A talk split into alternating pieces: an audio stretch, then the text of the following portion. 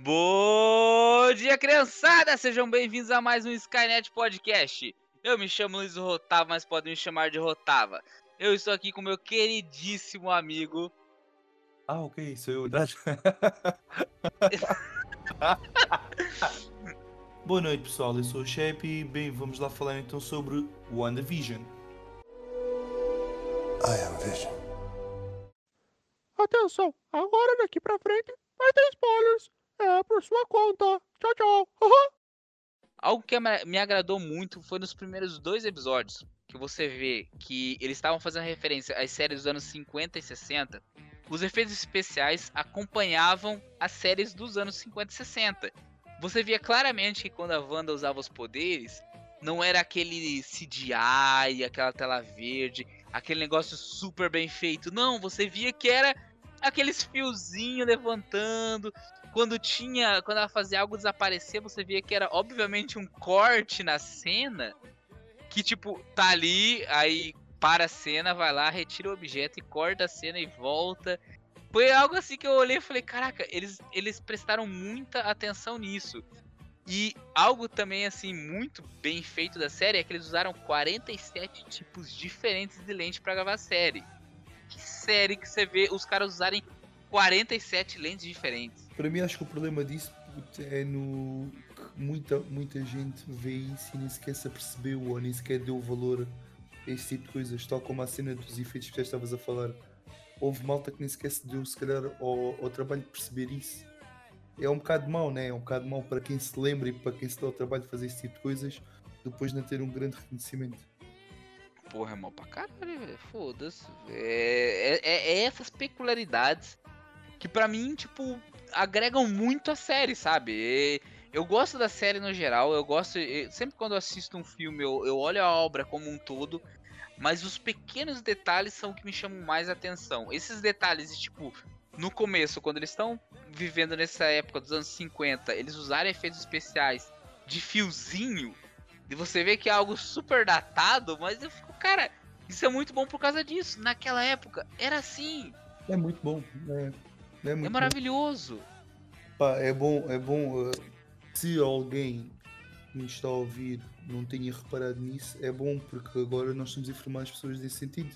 Porque realmente é uma coisa muito boa e que se calhar passou à parte, passou ao lado de quem viu ou quem ainda vai ver e realmente reparem nesse tipo de detalhes porque está tá bem feito. Então está uma coisa muito boa seja os detalhes dos efeitos, seja os detalhes mesmo da sitcom, seja os, os detalhes de, das cameos, do, dos easter eggs. Epá, é, tudo junto criou esta boa série.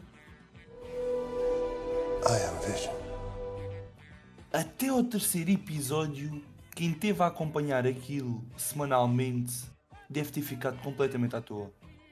Completamente à toa, porque até o terceiro episódio tu estás, nem tu sabes o que é que estás a ver, estás a ver um sitcom, não estás a ver um sitcom.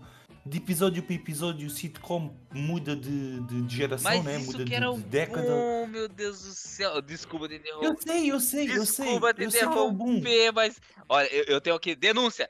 Denúncia!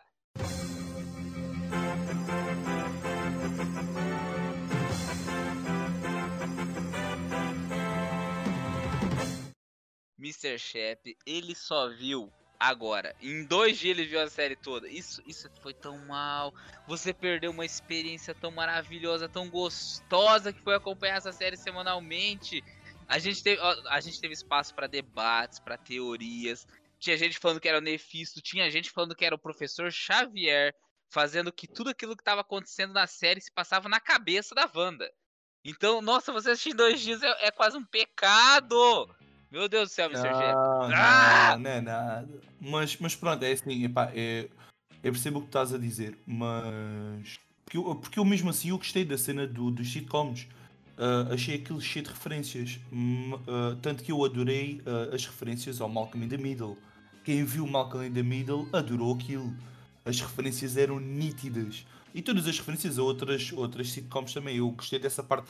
Eu estava a falar epá, no sentido de quem estava a seguir aquilo semanalmente aquilo deve ter sido uma grande maluquice. E até porque os gajos de início só lançaram dois episódios, não foi? Sim, sim, eles começaram só com os primeiros dois episódios, aqueles dois episódios em preto e branco. O que pra mim me chegou pra cacete, sabe? assim, muita gente tinha medo quando a Disney comprou a Fox e tava com aquele negócio tipo, ah, uh, o Mickey não vai inovar muito, o Mickey vai jogar sempre pelo seguro e tal. E na minha opinião, essa série trouxe exatamente isso. Ela mostrou que, é pá, o Mickey, ele tá aí pra, pra arriscar, porque essa série, ela foge totalmente da curva. Ela é uma série que. Sim, sim, sim, pode. É, é, ela foge totalmente daquela fórmula da Marvel. É, a, uma da, é, tipo, é a primeira série do conglomerado Marvel, DC, do, do universo todo, porque a gente já teve outras séries da Marvel, teve aquelas séries da Netflix, do Demolidor, que, por diga-se de passagem, era uma série muito boa. Teve a série do Punisher, que também era excelente. A segunda temporada. E fica, fica por aí, fica por fica aí. Fica por aí. Eu só achei a primeira temporada, a segunda temporada eu, eu visei tão mal que eu preferi não assistir e ficar com aquela aquele sentimento bom na minha cabeça. Eu, eu não assisti a segunda temporada, então desculpem, eu não posso dizer sobre a segunda temporada. E, e todas as outras séries, Jessica Jones, Luke Cage, o próprio Punho de Ferro, que foi a mais fraca de todas, eu gostei, assim, sabe? Foi, foi, foram séries que eu gostei, mas essa foi a primeira série canônica. Foi a série que faz parte do universo Marvel e vai seguir. E eu achei excelente, eles arriscaram totalmente, começaram com aquele. Uh, os primeiros dois episódios totalmente preto e branco eu achei uma jogada muito foda, porque ninguém esperava aquilo. E foi um negócio assim que todo mundo assistiu ficou, caralho, o que, que é isso? Numa série preto e branco, você via as referências do Malcolm Man, você via as referências Love Lucy, tinha muitas, muitas referências Love Lucy. Do Bewitched também, mas inicialmente não era para ter sido dois episódios. Uh, a malta de Disney queria mesmo lançar três. Só que acho que por causa do, do Corona eles tiveram um atraso no, na edição e então só conseguiram mesmo lançar os dois primeiros. Eu vi sobre isso, eles queriam lançar os primeiros três, mas para lançar os últimos episódios, não sei se o último ou os últimos dois, eles têm que ficar uma semana sem lançar nada. E daí, como eles estavam naquela pegada que a Netflix tá naquela, que tá lançando um filme por semana, eles não queriam ficar uma semana com um gap vazio, sem lançar nada. Então eles preferiram lançar só dois no começo e lançar um por semana até o final do que ficar um gap sem, sabe? e acho que fizeram bem. Epá, eu, como estavas a falar, eu não vi, não vi a, a série semanalmente, mas eu fui vendo aí na, nas redes sociais e vi que a série levou muito weight até para ir ao quarto episódio. Puto. Realmente devia estar muito a malta à toa, não é? Não, não percebi o que é que estava a passar. Mas do quarto para cima foi sempre a aviar, a malta adorou. No geral, a malta teve, teve muito bem. Pá. Eu, eu gostei também do, do, do, do como estavas a falar do início de ser preto e branco. Mesmo para ser 100% a década de, de, de, de 60, muito bom, muito bom. No momento que a gente está gravando esse programa, tá saindo a série do Falcão com o Winter Soldier. E essa série, ela é boa, é do mesmo estúdio, é, é, é tudo igual, mas ela não consegue te prender como o WandaVision conseguiu te prender. Ela logo no primeiro episódio, quando acaba o primeiro episódio, que aparece aquele cara saindo do bueiro com uma roupa de apicultor, com um monte de abelha, e ela fala não, e tipo, ela consegue voltar, como se fosse voltar a fita, voltar no tempo, você já fica, cara, o que que tá acontecendo aqui? É, é, foi uma série assim que fugiu totalmente dos padrão Marvel. Você fica, o que, que tá acontecendo? Você vê que tá tudo bom, mas a todo momento, em todo, isso é uma, uma, uma peculiaridade de todos os episódios. A todo momento, você tá sentindo que tem algo errado, sabe? Você tá assistindo, mas você fica com aquele com aquela sensação ruim. Sabe quando você tá numa festa que alguém peidou e você tá andando e, e em todo lugar que você anda você tá sentindo aquele cheiro ruim? É a mesma é coisa. Isso, você tá. Mas é, é a mesma coisa. Você tá andando e você fica, caralho, tá tudo bom, tá legal, mas tá algo estranho. É a mesma coisa, todos os episódios você fica, caralho, o que tá acontecendo? Isso é do primeiro até o último episódio. O, o último episódio é, é, a parte, mas do primeiro até o oitavo episódio, todos os episódios têm essa pegada de você fica. Caraca, o que que tá acontecendo? O que que se passa aqui? Foi uma série intrigante do começo ao fim. Que eu ficava, cara, toda semana eu assistia eu, caralho. Quando acabava o episódio já. Biel, Biel, que era um amigo meu que assistia também toda semana. Eu, caralho, a gente tem que conversar sobre, porque eu tinha aquela vontade de falar. E o Mr. Shep, como não assistiu, dava vontade de socar ele, porque eu ficava, Antônio, você assistiu esse episódio? Ele não. Epá, tu acabaste de comparar o WandaVision com o Paint. eu ainda estou a digerir essa parte. É que tu dizes que é genial, mas ao mesmo tempo É comparas um ele peito com numa merda. festa, é um peito numa Então- festa. É desconfortável. Ai, o caraças. A malta que curte de, de easter eggs vai durar a série porque aquilo está carregado de easter eggs, seja sitcoms, seja ah, ce- as cenas que vão, os anúncios que vão aparecendo da Hydra, ah, a malta que gosta de cómics, a pró- os próprios, próprio formato como a série foi gravada, aquilo está genial também, Epá, muito bom. Eu achei que a série está muito boa. Ah, para a série de estreia de, de Marvel sobre comando de Disney, achei que foi uma grande estreia, muito boa mesmo. Sim, eu não posso concordar. É, foi uma estreia excelente. Foi assim, um marco. Pra mim foi um marco assim de, de, de uma aposta que eu acho que nem a Disney esperava ter tanto alcance, que foi uma série muito, muito falada. Diferente do Winter Soldier, que infelizmente ele, o Winter Soldier com o Falcão tá bem apagadinha. Eu sou um grande, grande fã da Marvel e eu já tô dois episódios atrasado. Faz duas semanas que eu não assisto, porque, tipo, não, não conseguiram me pegar, sabe? O WandaVision, cara, era toda sexta-feira. Eu já tava, caraca, é hoje que sai o WandaVision. Eu tava lá sentado assistindo, dando play, eu, caraca, e eu terminava de ver o episódio, já tava conversando, já tava teorizando, já tava vendo mil e uma coisa. E foi aquela série que muitas séries elas são estragadas pelo próprio hype. Tem séries que você faz tanta teoria, um próprio exemplo é o é o Game of Thrones, que você faz tanta teoria que quando chega no final você se decepciona, porque você vê que as suas teorias eram melhor do que o final da série.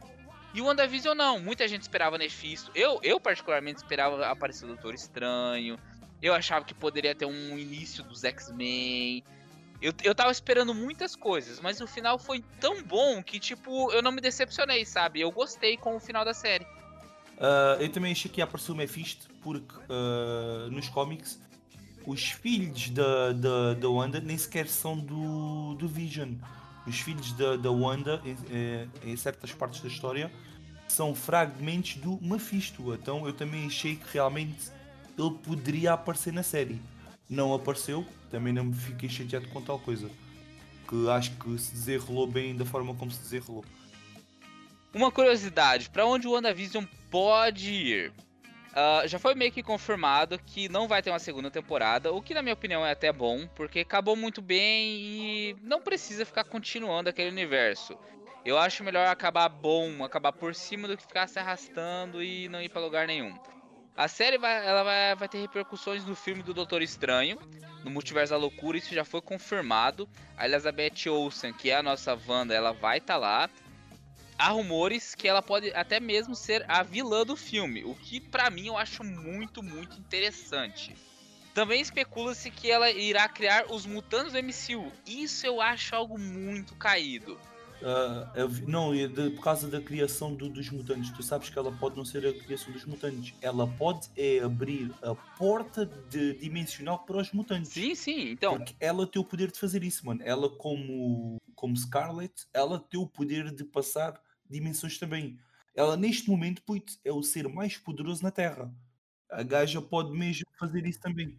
E pode ser daí que nos pode vir a dar a apresentação no universo de, de, de Marvel uh, cinemático, o Quarteto e o próprio X-Men. Sim, isso continuando as nossas curiosidades, a própria Scarlet, ela é muito, muito poderosa. No nível dos quadrinhos, ela é nível ômega, Oh, yeah. o que é, um, é o maior nível, é o maior nível do, do- do- tipo de poder dos X-Men.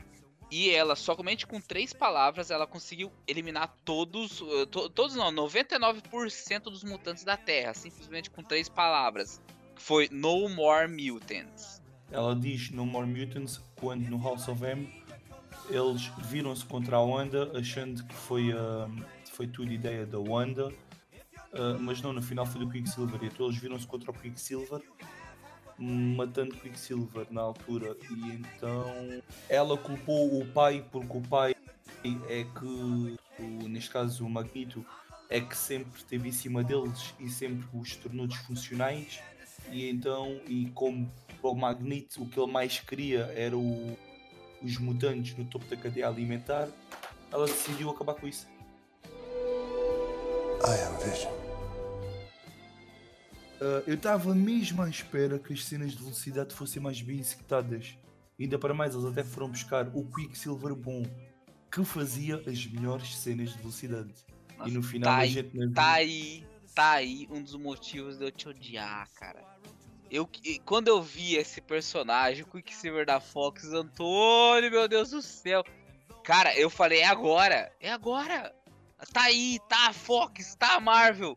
Tá tudo junto, vai aparecer no final, vai aparecer o Professor Xavier dando um rolê na 4x4 ali com a cadeira de roda. Meu Deus do céu, cara. Eu vi isso e eu falei, caraca, cara, tá ali, tá ali. Eles trouxeram o melhor Mercúrio. Realmente as cenas de velocidade. É, eles não investiram em nada, porque, tipo, é, só tava ali. Eu, eu entrei num frenesi tão grande que eu falei, caralho, foda-se. Por mim ele não poderia. Não precisava nem andar rápido. Ele estando lá, eu falei, caralho, eles trouxeram o mesmo ator, trouxeram tudo. Sério, eu tava muito, muito, muito feliz quando eu vi aquilo. Eu, eu fiquei muito maluco. Eu conversei com tu. Eu mandei mensagem pra minha mãe. Mãe, você viu o Mercúrio? Minha mãe, planeta? Ela nem sabia o que eu tava falando. Foi incrível. Nossa senhora, eu, eu, eu adorei quando apareceu o cara na cena. Nossa, foi incrível. Pra mim foi incrível, incrível mesmo. Uhum, chegou a hora das curiosidades do Skynet Podcast. A Monica Rambeau, ela foi a primeira Capitão Marvel.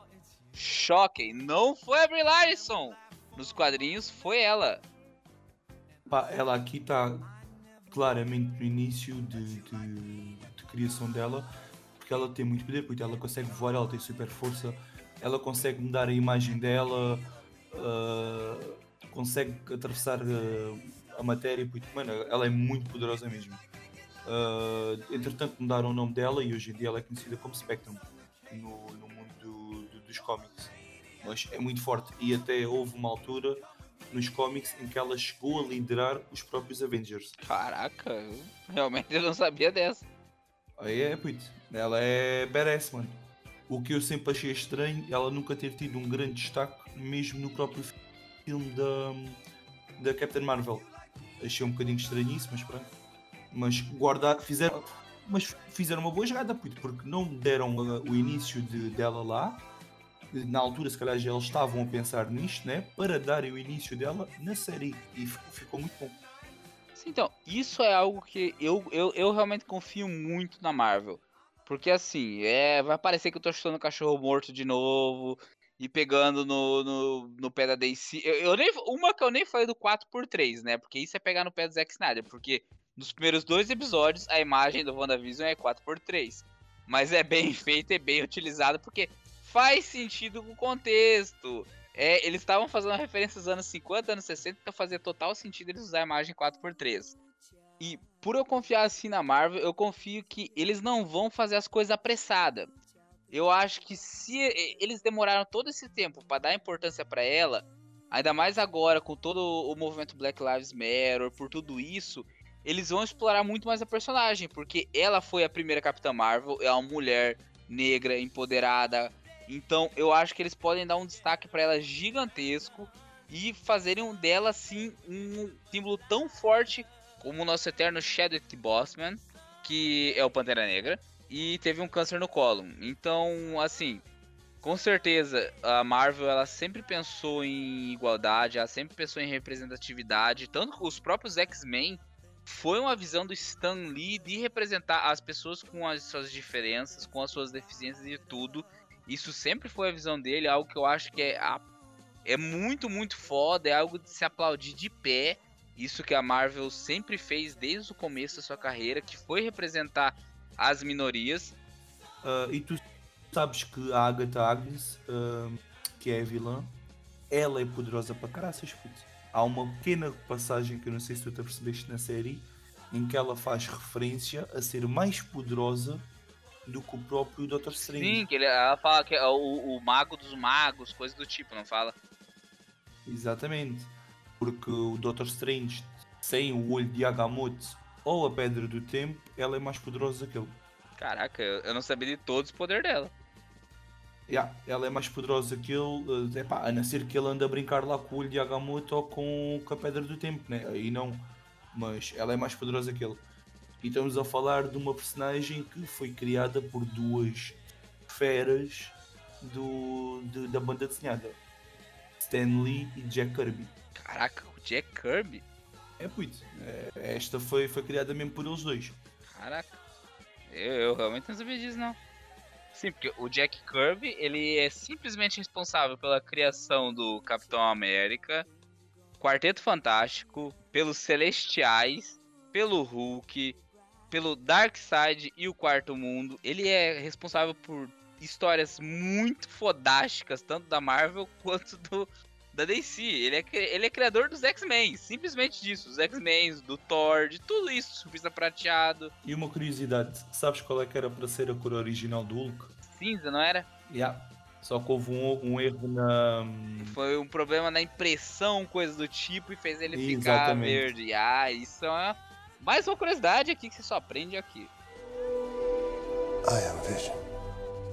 Tivemos um belo cameo também do James Wu, que a gente já o tinha visto na, no Ant-Man e na Wasp e no Agents of Shield, que ele agora fez o papel de agente do FBI. Teve um papel interessante lá também. Ah, o japonesinho lá. O Exatamente. japonesinho que aprendeu a mágica da carta. Exatamente. Eu achei. Esse, foi, foi, foi uma micro referência, uma referência muito sutil, mas que eu achei muito boa. Que quem fez aquela mágica pra ele da carta, de aparecer o cartão na mão dele, foi o Homem-Formiga, foi o Ant-Man.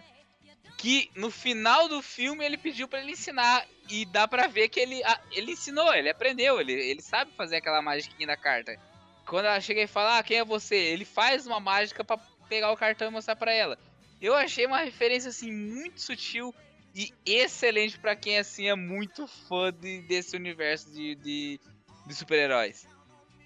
Gostei muito da, da, da finalmente ser, ter-se afirmado como Scarlet. O meu único problema com isso é eles poderiam tentar não fazer com que ela se transformasse como uma Sailor Moon. É que parece que que ela agora, cada vez que vai lutar contra o mal, transforma-se tipo Sailor Moon. É um bocado estranho. Ai, caraca, eu não tinha pensado nessa, mas realmente é igual a Sailor Moon mesmo. É igual a Sailor Moon, vou combater o mal. e depois ela transforma-se. Ah, como é que era? Em nome da lua vou castigar-te. Nossa, eu não vou lembrar. Parabéns pela sua memória. Eu, eu não ia lembrar da abertura nem a pau. Eu gostei deles finalmente comentado dela ser. O, dela ter o poder que ela tem. Dela ter falado você é a feiticeira escarlate. De ter mostrado o poder dela. Porque até então era aquele poder só dos raiozinhos e tchutchum e simplesmente isso. Mas realmente o jeito que é apresentado é um jeito meio for dummies. É um negócio meio fraco. Sim, sim, concordo com isso também. Eu também acho que é um bocado meio, meio fraco. Apesar de ter gostado, é assim, isto, para quem leu banda desenhada ou cómics, isto não, não é a origem da, da, da Wanda. Isto é uma origem que eles tiveram que inventar na altura porque não tinham os direitos de, do X-Men. Ah, para quem conhece, eh, sabe como é que é a origem dela, mas eu go- gostei da forma como eles estão a, a fazer este, esta origem. Epá, é diferente da, da origem dela, é, mas até tá, ficou, ficou algo engraçado. Então, eu também gostei muito dessa adaptação porque, tipo, ele- ele- eles adaptaram pra aquilo, eles pensaram naquilo e compraram a Fox depois. Isso que eu gostei. Eles não pegaram e mudaram tudo e falaram: Meu Deus, agora a gente comprou a Fox, a gente comprou os X-Men, temos que mudar tudo. Não, eles mantiveram aquele caminho que eles já tinham pensado. E eu acho, como volto a dizer, eu confio na Marvel, eu acho que eles já estão pensando no caminho que eles vão trilhar para os X-Men. I am Vision. Para mim, um dos momentos mais épicos de- da série é a luta do, dos Visions. Ah, Muito chegamos no final. Pra mim, não tem. Foi, foi o momento alto. Foi o momento alto. O barco de Teseu. Eu, eu quero muito. Eu, eu, eu tava esperando a gente entrar nesse momento. Que é o momento que eu piro. É o momento que eu adoro essas discussões filosóficas. De qualquer, de qualquer tipo. Eu achei de uma grandeza maravilhosa.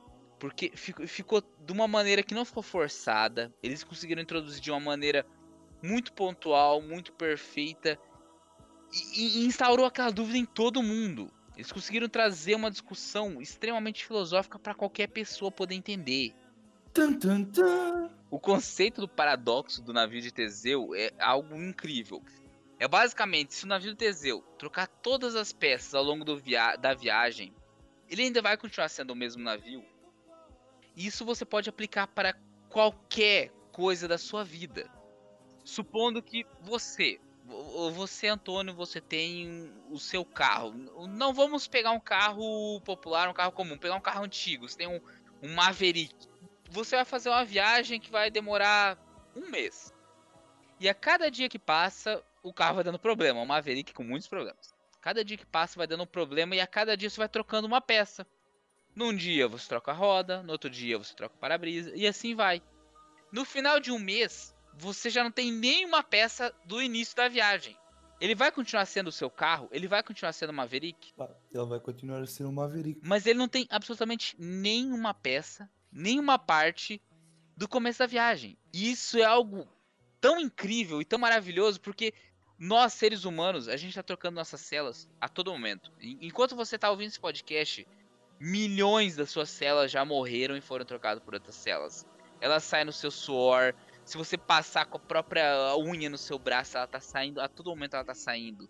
Mas você continua sendo você porque você acha isso. É simplesmente por causa disso. Exatamente. Então esse conceito é algo. É, é, é algo que você pode pirar e extrapolar para todas as áreas. para todas as áreas. Eu acho algo assim muito incrível. Puta, nossa.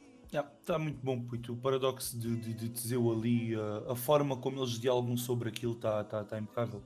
E realmente, tu chegas, uh, é daquelas, daquelas cenas que se fosse num, num, cinema, se calhar tu não davas tanta importância. Ali, quando estás a ver em casa numa série, tu até és capaz de pausar só para pensar sobre o que eles estão a falar.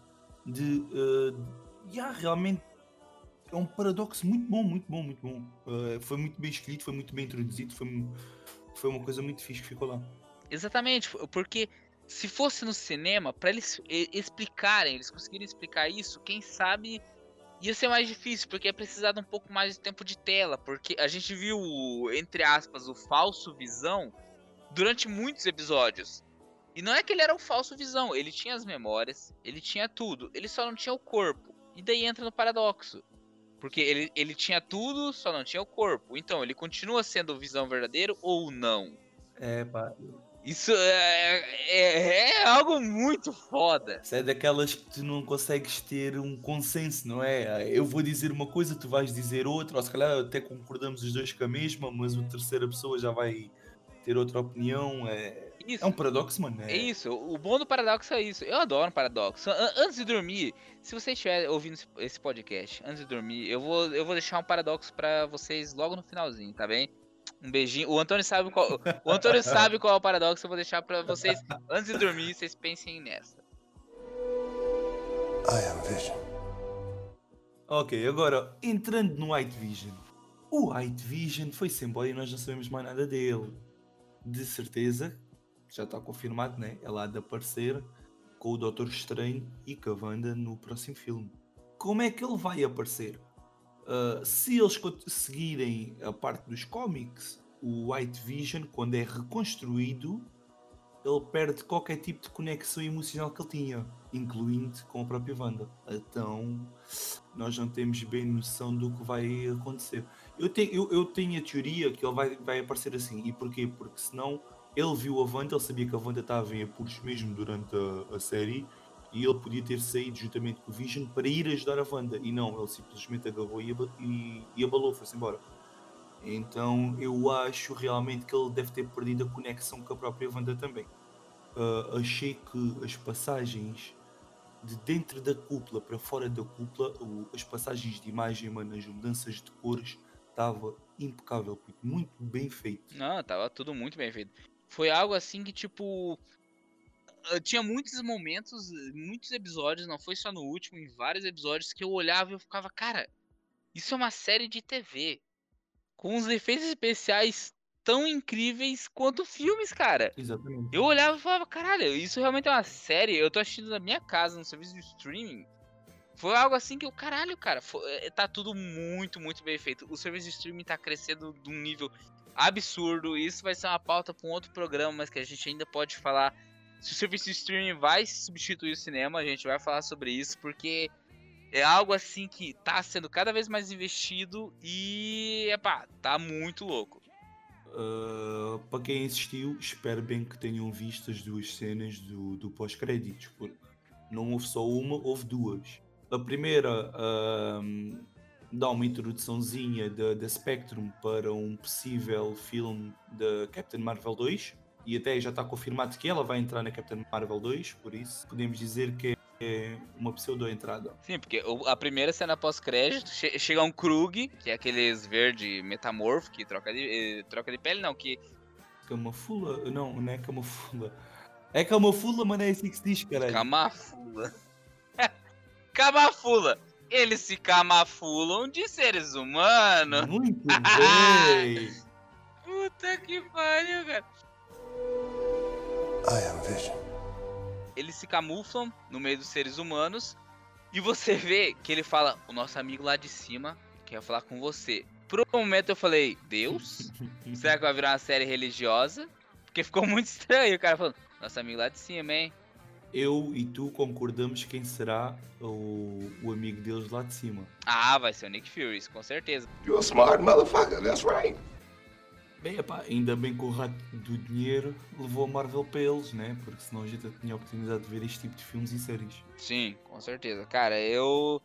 Eu acho que a gente só tem que agradecer porque a gente, tá, a gente tá vivendo um momento de ouro do universo dos super-heróis. A gente tem série, a gente tem filme, tem jogos, a gente, a gente tem tanto conteúdo, conteúdo que dá até para cansar de universo de super-heróis, de quadrinhos, de tudo. Tá, a gente tá vivendo um momento incrível.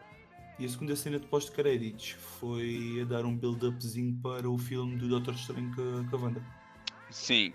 Pá, e estás a ver, vai dar, não sei se, se porque a gente acabou um, os créditos com ela ali a ver o, o Book of Darkhold. Não sei se é através daquilo que ela se possa aproximar mais do mestre de, do caos e que não seja através disso que o mestre do caos não vá controlar a mente.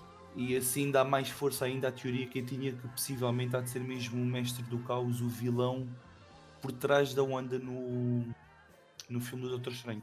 Poderia ser, mas mesmo assim eu gostaria muito de ver a, a heroína no declínio, sabe? Eu gostaria muito de ver ela como vilã real. Porque você vê que essa série inteira, ela é simplesmente baseada no luto. Eh, desculpa, ela não é nem simplesmente, porque é algo muito complexo. O luto é algo que cada pessoa enfrenta ela de uma maneira diferente. Eu acho que todos aqui, todo mundo que já ouviu, já deve ter perdido uma pessoa que amava, uma pessoa que gostava. E cada pessoa enfrenta o luto de uma maneira diferente. E se, se qualquer pessoa que está ouvindo isso, eu tenho certeza que se tivesse os poderes dela de manipular a realidade, você perder uma pessoa que você ama tanto, igual ela amou, é, é a única pessoa assim que ela realmente amou de verdade, foi o Visão. Eu não julgo ela porque todo mundo ia ter, ia ter criado uma realidade própria. Você às vezes pode ter perdido um pai, uma mãe, uma avó, um parente distante, mas todo mundo já sentiu essa dor. Mas se você perder uma pessoa muito, muito próxima de você, você ia querer simplesmente desaparecer, você ia querer viver com essa pessoa naquele mundo perfeito, aquele mundo onde tudo é bom. E, e ela, ela já não, ela já correu para esse refúgio muitos momentos da vida dela. Não foi só agora. Você via que quando ela morava em Sokovia, o refúgio dela, que você via que por fora, isso aparece mesmo na série. Pela janela tá lá tudo, tá, tá a guerra acontecendo, tá o caos, tá tudo desmoronando. E o refúgio dela, o escapismo, são as sitcoms. São a, aquelas séries americanas com as pessoas aplaudindo, com tudo de fundo, que tudo bem, tudo sempre acabou bem. E isso foi o refúgio dela desde criança. Então, quando ela tá adulta, você vê que aquilo é um trauma tão humano que todas as pessoas conseguem se identificar com aquilo. Por isso que eu achei uma série tão incrível. Por causa disso, todas as pessoas conseguem se identificar com aquilo. Mesmo que você tivesse o poder, o poder de fazer aquilo, você não ia pensar nas pessoas que você escravizou. Você pensa na sua dor. Todas as pessoas têm as suas dores, todas as pessoas têm os seus traumas, mas as pessoas só pensam. A, gente é individualista, todo ser humano é individualista nesse ponto. Se você tá sofrendo uma perda tão grande dessa, você só quer fugir para um mundo melhor, para um mundo onde tá tudo bem. E eu acho que ela escravizou as pessoas daquela cidade, não totalmente pelo mal, não porque ela realmente quis aquilo, ela, ela fez aquilo de livre e espontânea vontade. Ela poderia até sentir que as pessoas estavam passando por aquilo, mas ela não fez aquilo por querer, entende? E se vocês acham que ela é poderosa por ela ter feito aquilo só na cidade, dê uma vista de olhos no, no cómic do House of M e vocês vão ver o real poder dela. Que é quando ela acaba com todos os mutantes do planeta, como a gente falou no começo do programa. Exatamente. Ou quando ela faz o que ela fez naquela pequena cúpula no planeta inteiro. I am Vision. A luta, o, o desfecho final entre ela e a outra feiticeira, eu achei algo assim inteligente de roteiro. Não foi só um negócio de poder, poder, poder. Quando ela começou a mandar o poder para ela, era isso, eu quero mais, eu quero mais. Novamente eu lembrei de Dragon Ball, igual a gente falou no outro programa, que eu fiquei pronto, ela vai ficar mandando poder até a mulher explodir de tanto poder. Mas não, ela ela foi mandando poderes nela para ela ir absorvendo, mas enquanto isso ela errava entre algumas aspas alguns poderes ou outros. E você via que ela tava colocando runas, que foi algo que a própria vilã ensinou ela lá no começo da série. Quem tá dentro desse espaço com essas runas consegue usar magia. Quem não não colocou esse feitiço não consegue. Então eu achei uma jogada assim muito muito sutil e muito esperta ao mesmo tempo. Eu achei incrível assim que não foi um negócio só poder, poder, poder e foi algo assim com inteligência, sabe? Sim. E também nós temos a plena noção que, ok, que que a Disney investiu muito dinheiro nesta série, mas isto foi uma luta inteligente da parte deles para que também eles não tivessem que gastar muito mais dinheiro em, em efeitos especiais. Epá, porque realmente a série em si já lhes custou a eles uma fortuna. Não que eles não, não tenham ganho com isto, não é? Mas para estares ali a empatar tanto dinheiro numa série e realmente eles tiveram uma boa abordagem. A forma como eles terminaram ali a luta foi bom. Foi bom para nós que ouvimos que realmente foi uma forma inteligente dela ter terminado a luta e foi bom para eles que pouparam mais uns dólarzinhos do, do rato do dinheiro. É, mais alguns milhões que pra gente é muito dinheiro, para eles é troco de padaria. Mas realmente foi algo assim que eu gosto quando algumas séries ou filmes têm essas limitações do orçamento, porque faz, faz os roteiristas e os diretores buscarem outras formas de resolver o problema. Muitas vezes, quando os diretores roteiristas têm dinheiro infinito. Faz, faz o, o diretor e o roteirista fazer o que eles são pagos para fazer, que é trabalhar, organizarem-se. Né? Porque hoje em dia acho que esta malta, esta malta que, que trabalha estes diretores e estes roteiristas que trabalham só com este tipo de filmes acham que se tudo resume à ação e, e porrada e bora e mais cenas disto esquecem-se que o trabalho deles é dirigir as cenas e fazer uns bons argumentos, fazer um bom roteiro. E acho que às vezes eles esquecem-se disso. Bem isso, quando falta o dinheiro, vem a, vem a criatividade.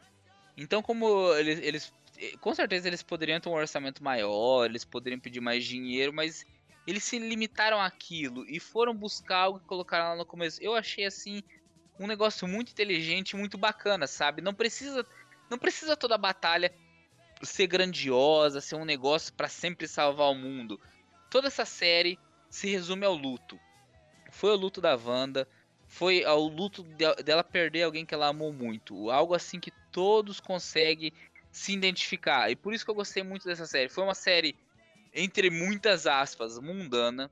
Foi uma série que todo mundo consegue se identificar por causa dos problemas. Não foi algo assim que tem que salvar o mundo, vamos salvar o mundo, porque às vezes cansa. Foi só alguém combatendo luto. Simplesmente isso. É simplesmente isso, né? Continua a ser uma cena de peso, mas sim, comparado com, com o que já veio antes, não, eu assim, cara, eu, eu achei o negócio muito bem feito, sério, de verdade. Porque se os caras tivessem, tipo, ah, toma aqui 100 milhões, os caras eu tenho certeza que os caras iam colocar uma luta, que ia vir laser, a outra feiticeira ia se clonar, ia virar uma loucura. Mas não, assim, tipo, o cara meteu as runas ali e, tipo, tá aqui, você não pode usar poder aqui, daí eu usei meu poder e ganhei de você. E, e outra, ela usou o negócio e ela deixou a mulher ali como. Ela, ela ficou no próprio purgatório, mano. É como se ela tivesse deixado ela num purgatório. Ficou lá. Bem isso, ela, ela deixou ela num purgatório onde ela pode ser acessível. Ela pode voltar a Agnes, ela pode voltar em outros filmes ou séries. Porque ela não matou a mulher nem nada. Ela tá lá, ela tá presa naquela fantasia de ser a vizinha foqueira. E tá lá, tá viva e vai ficar naquele, naquele looping, basicamente. Então, quando precisarem dos conhecimentos dela, eles podem ir lá bater e pedir ajuda para ela. Mais uma cena que me dá força sobre a minha teoria do, do mestre do caos, não é? De irem buscar ela para ajudar ou para, de alguma forma, uh, descobrirem uma forma de parar a Wanda. Ó, o cara só nas teorias. Eu, eu tomara que seja. Eu, eu quero, eu, eu, eu adoro as teorias, eu falo, eu, eu gosto de teoria. Eu via toda semana esperando muitas teorias, muita, quase nenhuma aconteceu, mas eu gostei da série da mesma. Como foi dito nosso Instagram, arroba Skynet Podcast. Se você não nos segue, nos siga. Temos Instagram, Twitter, estamos em todas as plataformas. Twitch, até TikTok, nós estamos em todas as áreas. Siga-nos siga lá. Como nós questionamos e vocês nos responderam, agradeço a todas as pessoas que responderam se gostaram do episódio e se gostaram da avaliação.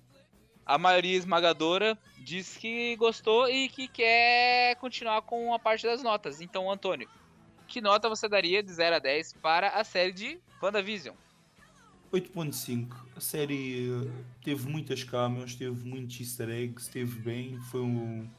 teve boas atuações, uh, teve boas cenas de ação quando tinha que ter cenas de ação. Uh, e até mesmo os três primeiros episódios em que deixou toda a gente à toa, acho que ficou muito bom, então 8.5.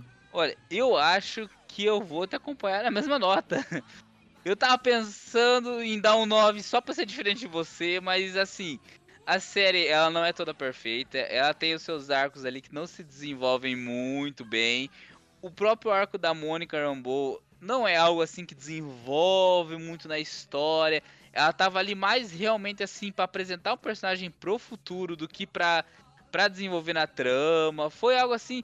Tem as suas barrigas, a série foi excelente, não, eu, sério, eu adorei ela do começo ao fim, eu via toda semana, tava maluco, tava gostando muito, muito mesmo da série.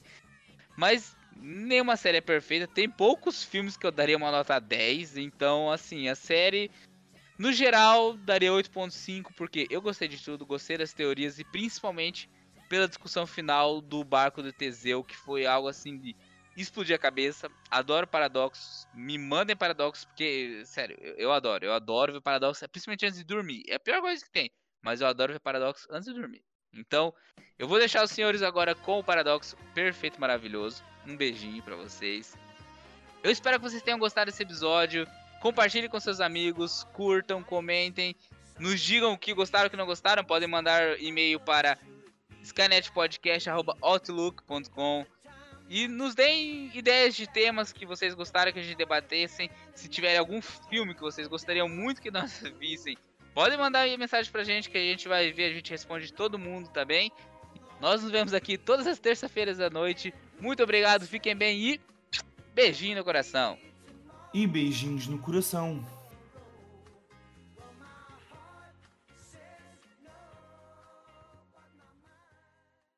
Agora, para vocês dormirem muito gostoso, aconchegante, como eu gosto de dormir todas as noites, com um paradoxo muito simples. Eu quero, eu, eu quero que alguém comente e me dê a solução desse paradoxo. Porque eu não consigo dormir já faz aproximadamente 22 dias.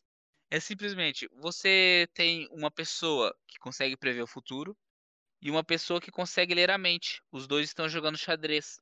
Qual dos dois ganha? Durmam bem, durmam com esse paradoxo. E me digam, quem conseguir chegar no final do paradoxo ganha um abraço virtual. Só virtual, não pode ser a Covid. A Covid, vamos lá, passem álcool na mão, passa álcool na mão. Todo mundo aí se higienizando. Tomem vacina quando puder. E a gente fica por aqui. Beijinho.